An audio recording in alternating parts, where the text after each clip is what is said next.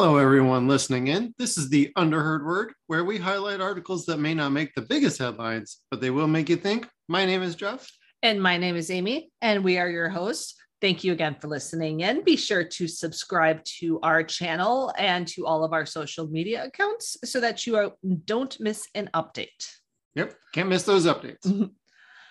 All right. So tonight we are actually going to go off course a little bit. Normally, we kind of just find articles that kind of pique our interest a little bit that may fly under most front page headlines, but that, you know, we, we do want to discuss, we do kind of want to bring to light. But tonight, we're actually going to be a little bit topical.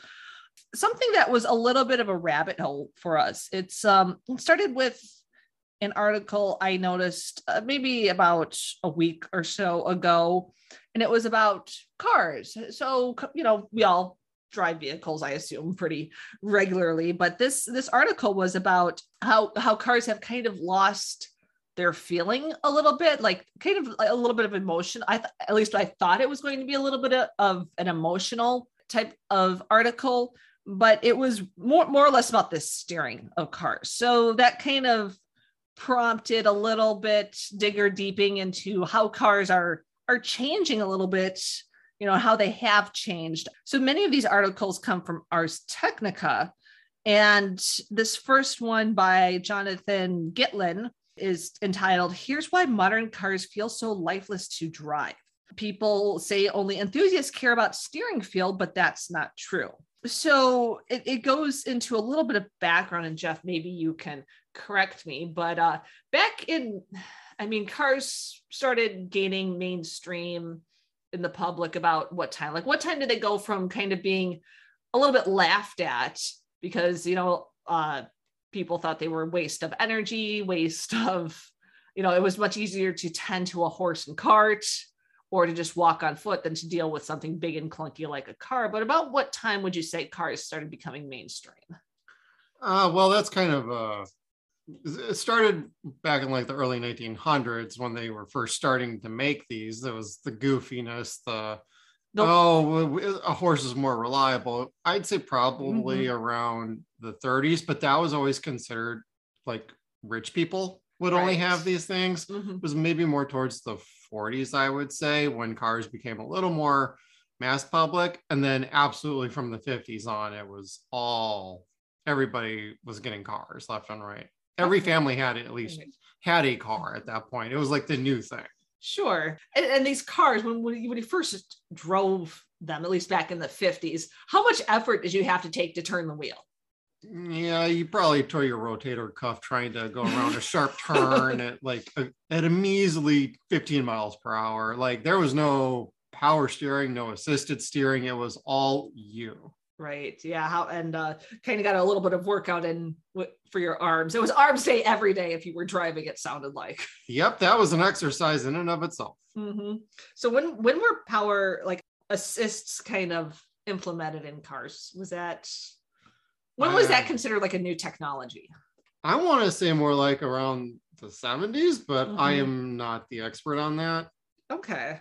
But it, well it's it's pretty much safe to say that that was very well received with people. And now now you can't even i don't think you could even get a car even an older vehicle. Right. Even those have probably been uh well like maybe like a 50s classic car has probably been modified in some way too you can modify them a lot of people like to keep these like stock like original mm-hmm. a lot of times if you're if you're uh, of a younger age or you're an older age and you just you want the beautiful car but you want the modern accessories to it, mm-hmm. like air conditioning and like sure. MP3 players and assisted steering and yeah. a better like transmission, you can absolutely do that. It just comes down, it'll just come down to how much you want to pay for that. Really. Sure.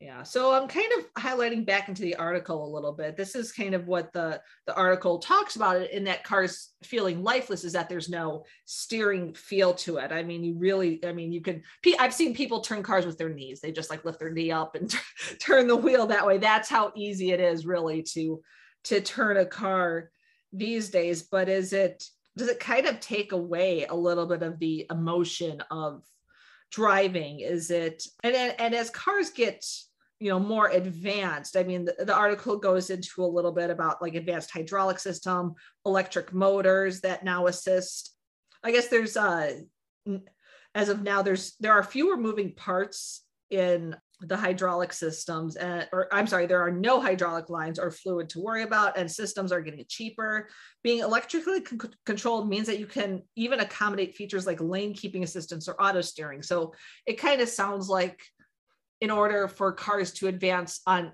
other fronts, they need even less assistance from the driver. And that kind of brings about to, you know, what we kind of dug ourselves into was like what where is the future of driving is how much does the driver actually play a role these days in actually driving their cars yeah i mean I would find myself getting increasingly bored with the more automated things get. I I like to drive, so I like I like some old school things. I don't like a lot of new school things, but mm-hmm. there's there's a middle ground for everybody. Right, yeah. Well, even even this this article kind of says like even people who regard car, a car as just an appliance to get from point A to point B will prefer driving a car with good steering. So there is there is some sort of I guess I I don't know if emotion is the right word, but like a connection or a consciousness to steering the car.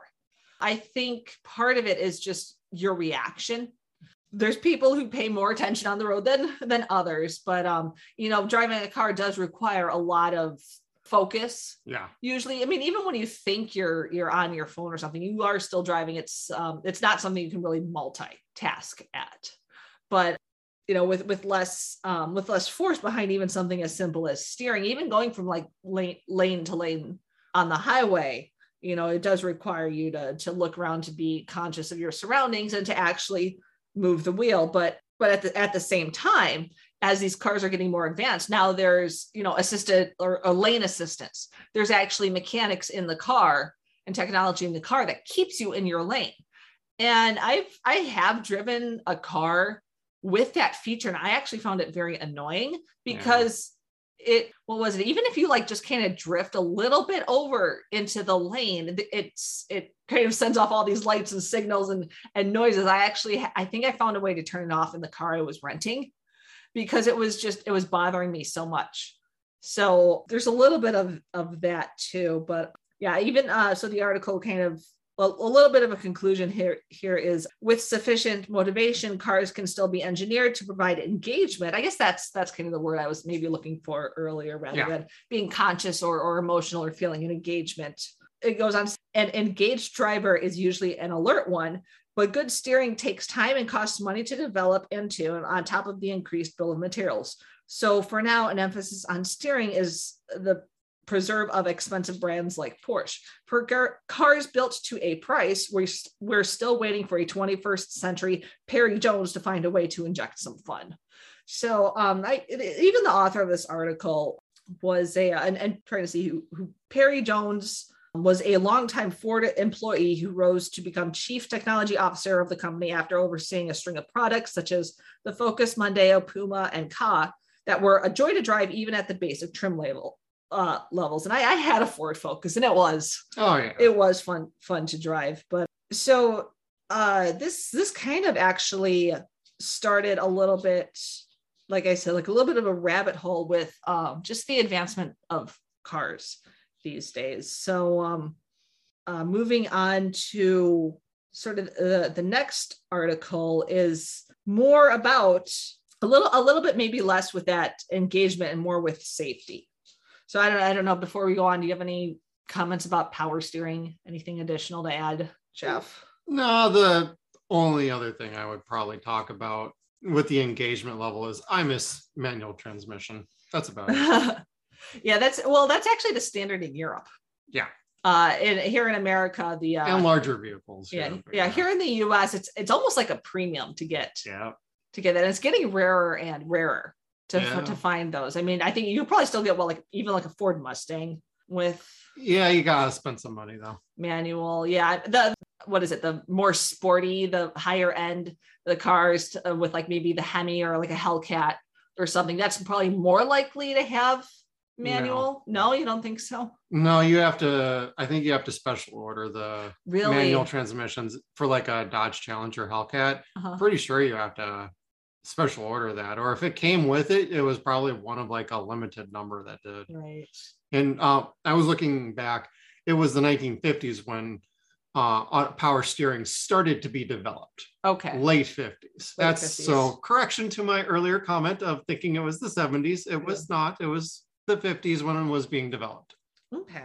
I'm trying to think if I don't know if like big semi trucks are they are they manual? I, some are, some are not. Depends on when they were built and okay.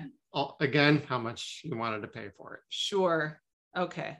Yeah. So, but but if you in Europe, I think pretty much all cars there are uh, manual transmission.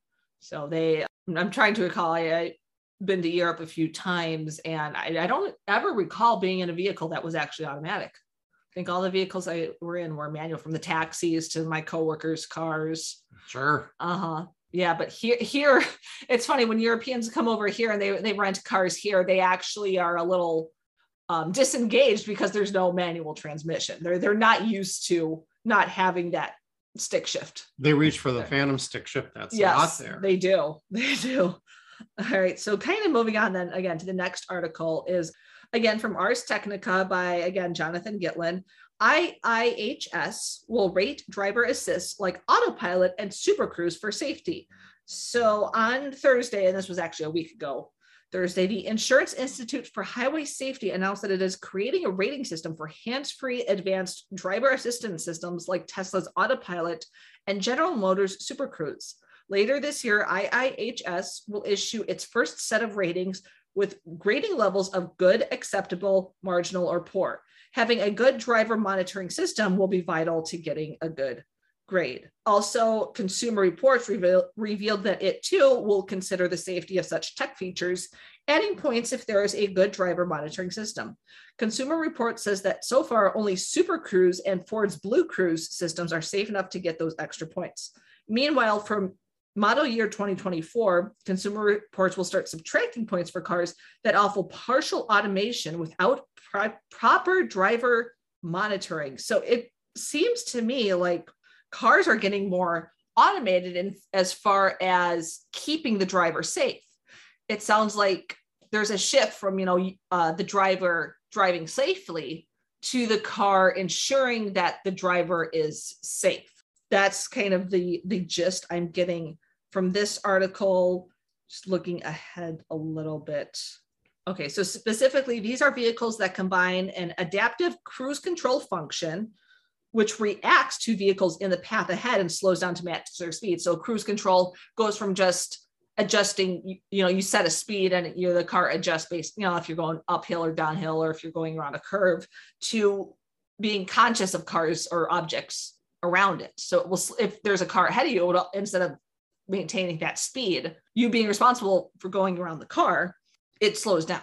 So it keeps you safe supposedly. I don't know. To me, that's not that that seems a little like it won't quite keep you safe because I mean, what if you know, does if the car slows down for how how slow will it go? You know, and how right. fast will it react? Like, it, it, is this something that if the car ahead of you slams on its brakes, does it slam on its brakes too? Or are you responsible for for that? So, at what point does it become your responsibility?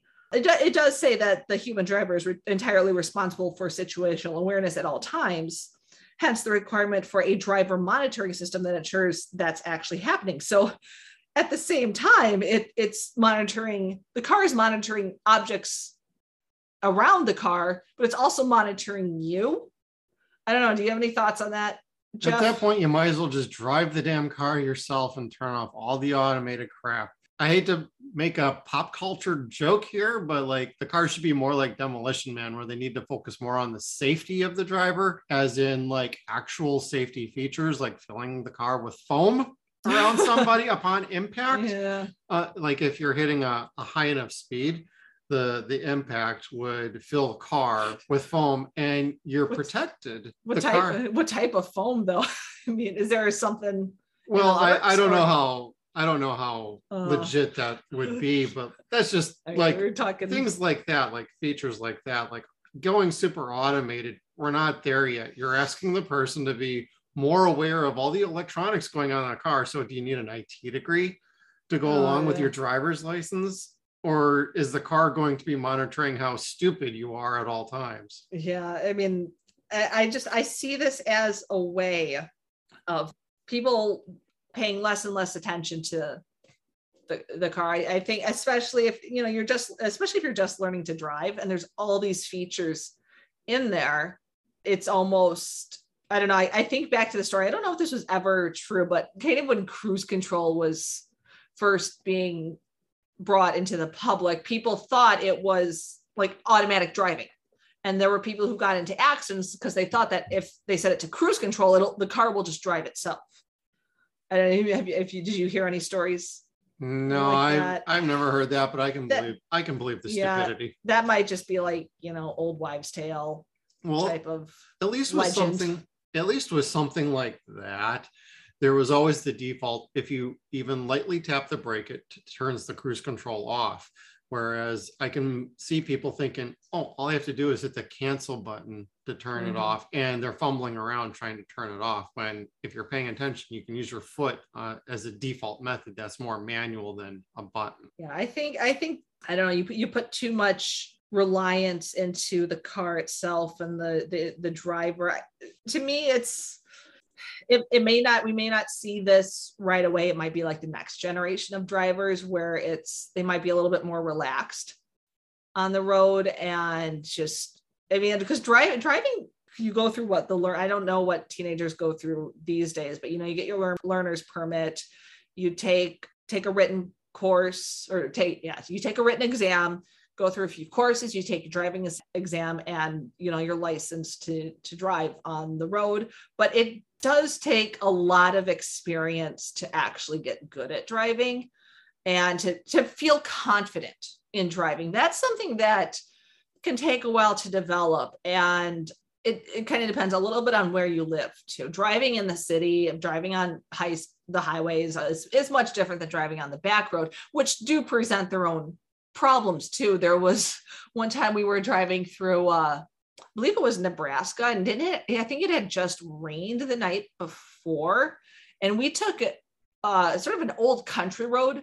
Oh yeah. back and it was you know i don't even think it was like a, a paved road. It was pretty much gravel and it was basically like ice almost. It yeah was, you hated that. It was very difficult to drive. We actually got back on a, a paved street as soon as we could. We, we took the side road to because it was supposed to be a little bit shorter but with the road being so slick it was actually more dangerous. And that's that's just something that you, you can only really get experience by being on the road a lot and actually driving on the road a lot. And with so many automated features uh, you know at, at one point do you start if something goes wrong do you is it a feature default or is it a driver default? So that's something that you know could potentially be up for discussion as, as more and more cars implement this type of technology I'd be curious where insurance wants to field that kind of question as well. Because if you're paying car insurance, well, Mm-hmm. does your car insurance cover like a computer breakdown of some for some reason? Or is it Mhm. considered an act of God? Or is it considered, you know, I'd be curious to hear what the insurance companies think about something like this. Right. Yeah, that that's a whole nother beast right there is, Yeah. is insurance on on these types of vehicles.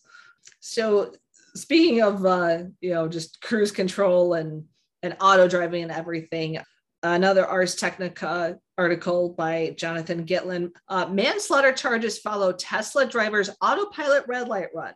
So back in um, December of 2019, there was a Tesla driver uh, it was December 29th, 2019, took place in Gardena, California.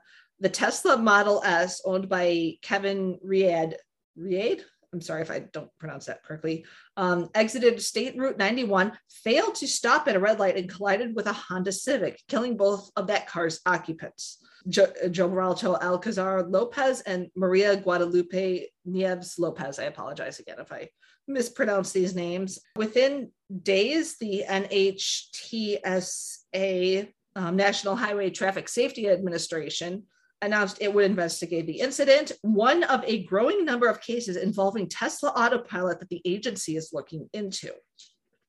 So, this again kind of brings into question the autopilot of a car that's supposed to be, you know, again, more responsible for safety and following laws and regulations than the driver. You know, where does that stop and where does driver responsibility start?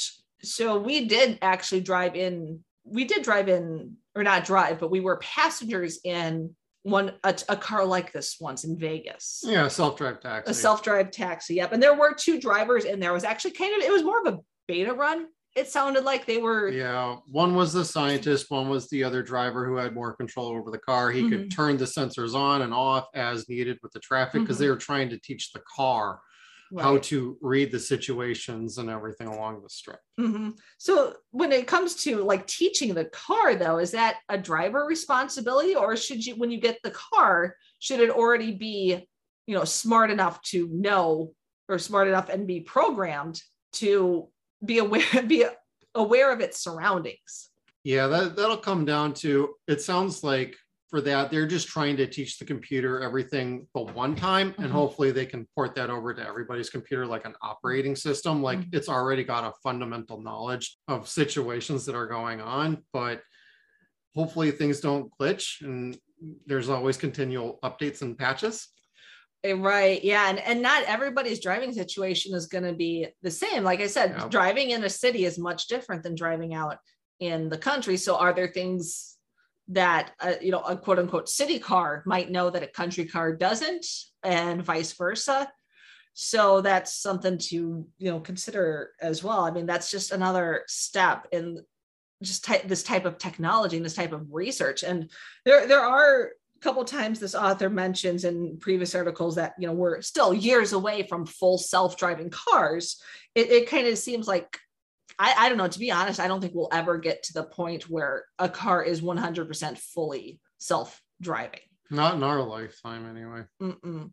I don't even know if we, would get close. No, I uh, we are. I would say we are quite a ways off there's, because there's so many variables.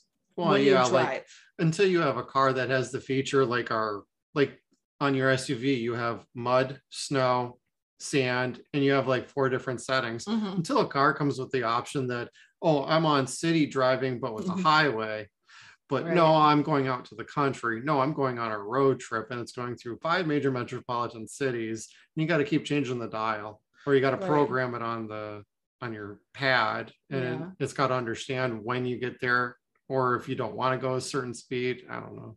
Yeah so it but it, again it's it's kind of the whole driving experience is shifting away from physically driving and going more to relying on technology to get you where you're going and to get you there safely. So again the you know the the self-driving cars is just another factor in that variable and speaking of all this technology again another article from ars technica again we kind of dug into a little bit of a, a rabbit hole with with all of these articles. It was a, a bit of fun, but also kind of makes you really think about where cars are going. This is a good website to get yes. news across the board. So we mm-hmm. just decided to keep picking at this one. Yeah, at the cars article. Yeah. And the, you know, they're they're very they're pretty short articles, but they do kind of, they, there's a lot of links in them. Like like I said, you could get pretty deep with with this whole technology and sort of where it's going and what that means for you you know as as a driver. But this one was kind of funny. Teen hacker finds bug that lets him control 25 plus teslas remotely. David colombo i think i think that's the teen hacker says it's the owner's fault not an infrastructure vulnerability. So, a young hacker and IT security researcher found a way to remotely interact with more than 25 Tesla electric vehicles in 13 countries according to a Twitter thread he posted yesterday. He was able to disable a car's remote camera system, unlock doors, open windows, and begin keyless driving. He could also determine the car's exact location. So, this again kind of brings up this technology in your car that's supposed to be very convenient for you, but it's also a way for a hacker to get in, find your car, start it up, drive it. I, I, mean, I don't know if he could actually drive it. No, but, he could not drive it. But if we're going on to self-driving cars, where that's a little bit more programmed, you know, where would that be a you know at- worry. yeah, would would that be an open door to a hacker one day? It very well could be. Mm-hmm. That's a very crazy article. Oh my god. Yeah. So um, he he did report the issue to Tesla's security team, which is investigating the matter. I don't think they I don't think they went after No, I don't- I don't think he brought it to their attention. It- right. you hear these every once in a while from like hacker groups that are we're just trying to see what issues there are. We're going to bring them to the company. Sometimes these places like to hire these hackers Mm, Right. because they found shit like this. Yeah. But there could definitely be more nefarious hackers Oh, out there who could who could do a lot of damage with this, you know, kind of backdoor into people's vehicles. I mean, to know the exact location of these vehicles in in, That's in, the in 13 part. different countries. Know, yeah that's yeah that that is concerning because then you could remotely start the car open a window no you know where the car's at get into it and you know steal it or steal valuables in it so that's very far away from uh using a wire coat hanger to jimmy open a, an actual car like i don't even know if cars have actual keys to unlock doors I don't know about Teslas. these days or, or cars in general i mean any new vehicle these days i don't even think everything's a fob these days i don't know if there's an actual key Older cars. older cars. yeah. well I, i'm trying to think i rented a car la- last year and um, i think i actually think it had a key still but I, I think it was an older model yeah so again this is just one more one more uh, concern to be about as far as cars going and, it- and again kind of just removing the driver because if you can do all of these things from your from i mean if, if a hacker get it, get into it i mean obviously I, i'm sure the technology is there for an app you could start your i think actually my car i could start with an app when i first Isn't it OnStar or something like that? i don't know if it's OnStar, but Oh, um okay.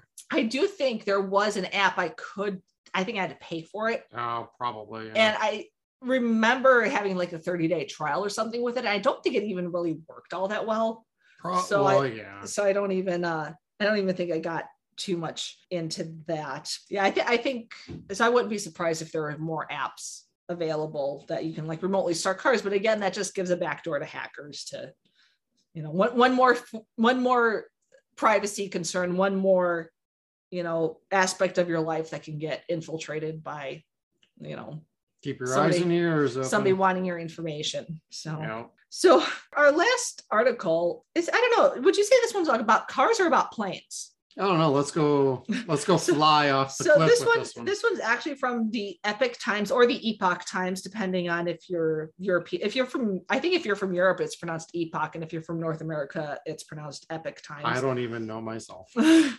so flying, this one's by Katabella Roberts. Flying cars certified to fly, paving way for mass production of quote very efficient flying cars. A hybrid car airplane known as the Air Car has been issued a certification of airworthiness by the Slovakian Civil Aviation Authority, potentially paving the way for the future of flying vehicles. The dual mode car aircraft vehicle, which looks like a sports car, was created by a team of eight highly skilled specialists at the Slovakian company Klein Vision, which is founded by Professor Stefan Klein, who has spent the last 20 years making the flying car a reality. So he actually did a little bit of work with also Audi, Volkswagen, and BMW. He was pretty much a, a researcher for their, their projects. So this car plane actually successfully completed 70 hours of rigorous flight testing compatible with European Aviation Safety Agency. And flight these flight tests included over 200 takeoffs, landings, and a full range of various flight and performance maneuvers that de- demonstrated astonishing static and dynamic stability in the aircraft mode. I don't really know what that means. I don't know if the car was doing barrel rolls or anything, but uh, Hey, that'd be sweet. but so the article goes on it doesn't really give too much details as to like availability it, it lists a little bit more of the technical aspects and the regulatory aspects of the car but they do hope that the air car to be commercially available within 12 months a pilot's license is required to drive the hybrid vehicle so obviously this isn't going to be for you know the the mass population i imagine it's just going to be in my mind this is something maybe like a company CEO, instead of having a private jet, they have this instead. I don't know if you if you remember um the Sky Mall magazines. Oh yeah. You could get Cessnas out of that Sky Mall. Oh yeah. So I, I imagine this might be something similar. I don't think it li- lists a price though, but you know something like that. So some I wonder you'd probably have to. I wonder if you would have to keep it at an airport.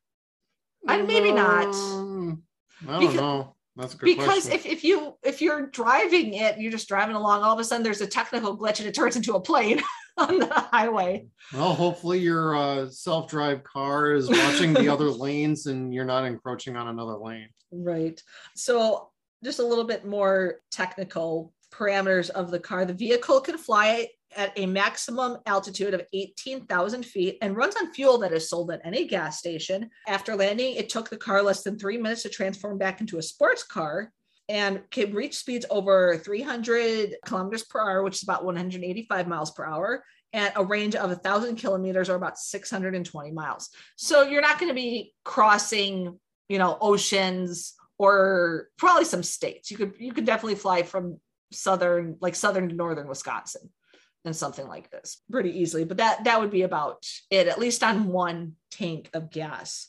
But um, yeah, just something a little fun. I don't know. What do you think about the the air car? It's not a bad idea. They've had this idea out there for years. So, but but the one thing about that article that made me think is, yeah, this isn't going to be environmentally friendly because you want to reintroduce a gas engine Yes. into an airplane and everybody's trying to go electric right now or hybrid. Right. So, what? Yeah, what is it? Twenty thirty five. They want all vehicles to be electric.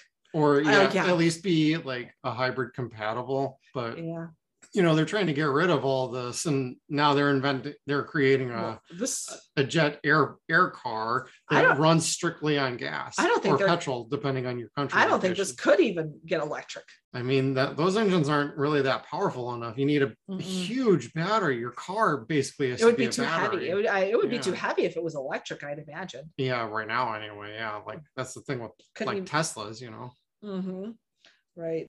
Yeah. I mean, it is. It is kind of needed. You know, again, it's not for the everyday driver. We're not going to see all of a sudden flying cars here and there, but it, it might be something for again, like an alternate to like a uh, a private jet. I mean, I guess it would be a little bit more green in that way rather than taking a, you know, having a private company jet. You would just for like one person to fly here or there, or instead of like maybe like a person personal plane. I mean, like instead of having it like your own small Cessna, this would be an alternative. But I imagine this would be limited to airports. I and I don't know if it would, you know, what kind of roads it would be allowed on. Like, would it even be allowed in this in a city or anything? Too? Probably I mean, not right away, but I don't know. yeah, because I only see one picture of it. I didn't actually go to the, to the website to see if it actually looks when it's not an airplane mode, if it actually just looks like a regular sports car. But um, you know, parking, how's parking gonna work with it? What you know, what do you need in your garage? If you need like a garage big enough for the wings and everything too. So I to me it it's a neat concept, but I think I think if anybody gets it, you know, probably very expensive and probably Mhm. I, I would say it's just it would just be something limited to airports, like flying between airport. And you know, like I said, you do need a pilot's license Yeah. to to operate it. So I don't know. I, I think that's all the uh articles we had. I don't know. Do you have any other comments? I mean, the the whole summary is is that like where are cars going these days? I mean, They're how- going somewhere. yeah, it's it's it's always interesting to see what kind of innovations are online, but also like how that impacts you as a driver. Like, what does this mean for you and your responsibility? What does this mean for new regulations?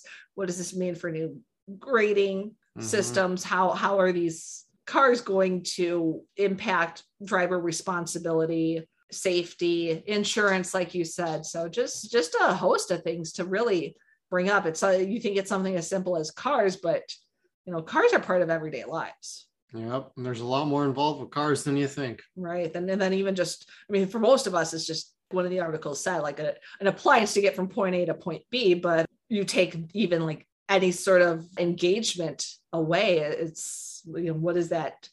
What does that mean for you as a driver? Where does that leave you in terms of responsibility, in terms of you know have, having that real feel of a car when you're driving it fast or even just going for like a drive somewhere and, and just enjoying you know the the road and you know the country around you Oh yeah. so and the or the city around you and just just that experience too i mean does do you think that driving is part of all that or do you think that the technology in it frees you up to enjoy like the aesthetics more of it but again the safety of it is that and the insurance you know what I mean, my thoughts are, you know, I, I actually think cars have taken, they're convenient, they're comfortable. Right now, I like driving as it is. And I do appreciate older vehicles more than newer ones. I don't know if I'd want any more taken away from right. me as I'm driving. I don't know what your feelings are. Oh, taken away. There's yeah. there's so much that, that that brings. And you know, it's driving, especially when you take the same route every day, driving can feel so lifeless. After all, most people don't even remember their commutes unless right. something critical happens because it's just the same thing they do every day but then you you take the car out on a different road you take it on a road trip and it becomes much more meaningful and it's like and part of that is the engagement of driving and how much of that experience do you want taken away for me i, I don't want any more taken away really I, I like it i like driving where it is now and i do appreciate the older vehicles actually i'd rather i'd almost rather drive something that engages me a little bit more with the feeling of driving than taking it away and all of a sudden i'm just all i'm doing is sitting there yeah enough has already been taken away. I'd actually like some of it back. I mean, mm-hmm. I'd like to be able to get a, like I said earlier, a manual transmission. I'd like to, you know, I don't mind like the power assisted brakes or steering. That's fine. But like, mm-hmm. I don't need my car to tell me what lane I need to be in. it doesn't need to parallel park for me. I don't need that crap in my car. Everything's already so overcomplicated as it is you take your if something's wrong you take it to the dealership or the car repair place they're more it people than they are mechanics yeah, now. that was going to be my next question especially for you. I mean you work you work a little bit on cars every now and again. Yeah my dad's more of the car guy than me. But he, he taught you quite a bit. Yeah. Um i mean when does it become more of a computer than actual mechanics that you you actually are able to work on? At what point you know does an oil i mean you could change the oil in a car if you needed to. Oh yeah i could do it no but problem. at what point does that become like a void of warranty or you know it, it requires now you have to bring it into it specialist well the warranties would have to cover that to begin with. Yeah. And that and they'll car manufacturers are never going to get to that point at least anywhere near our lifetime. They're not going to sure. cover like oh you can't change your own oil because you'd void the warranty. Well then you need to be able to be able to cover the cost of that. Like that has to be part of like that sort of deal. Or like with your car the package you know you got thrown on top hey please buy this car. We'll give this to you for free. You can get a free oil change every time so you right. never have to worry about it. Right. But for the people that don't do that or don't want to go down that route you should never be penalized because you want to do something yourself. Yeah. Yeah but at, at, what point can you not do anything yourself without a degree in computer science? Yeah that'd be more like the the brains mm. the computer like if mm-hmm. if you have like the insurance companies where you have their brain box that monitor your driving so you can get a better rate yeah. something goes wrong with that you can't do anything you have to actually take it like back to the insurance company and have them figure out what's wrong with the box because it's affecting your driving somehow it's probably going to be the same way with however they're going with the computerized cars these days just you can't do anything unless you're an IT professional. How would you know, like, oh, it's because this capacitor corroded on like R492, which is somewhere inside of a big giant box inside of your mm-hmm. your car. I mean, it, will get crazy. Nobody wants to go through that. Right. And then then how much is that going to cost you to have something like that fixed? Right. Yeah. And you know, people fix cars themselves partially to save money. Yeah. And at one again, at one point, is that taken away from you too? Because I know there's going to be car guys for and car girls for a long time who just oh, yeah. enjoy just the feel of working on the car, and you take that away, and there's that's just another. I think to me, that's just another point of creativity and just a hobby that is just it's become so technical in terms of more of a computer science more of a computer engineering than actual car engineering that and just so complex that all right so that's i think we actually went a little a little long this that about wraps up today's articles. So thanks again for listening to the Underheard Word. Share any thoughts or comments you have down below. We do read them and you know, we were curious to see what you think about all these changes specific to, you know, the the car industry and what that means for you as a driver. Be sure to follow us on all of our social media accounts and subscribe to our channel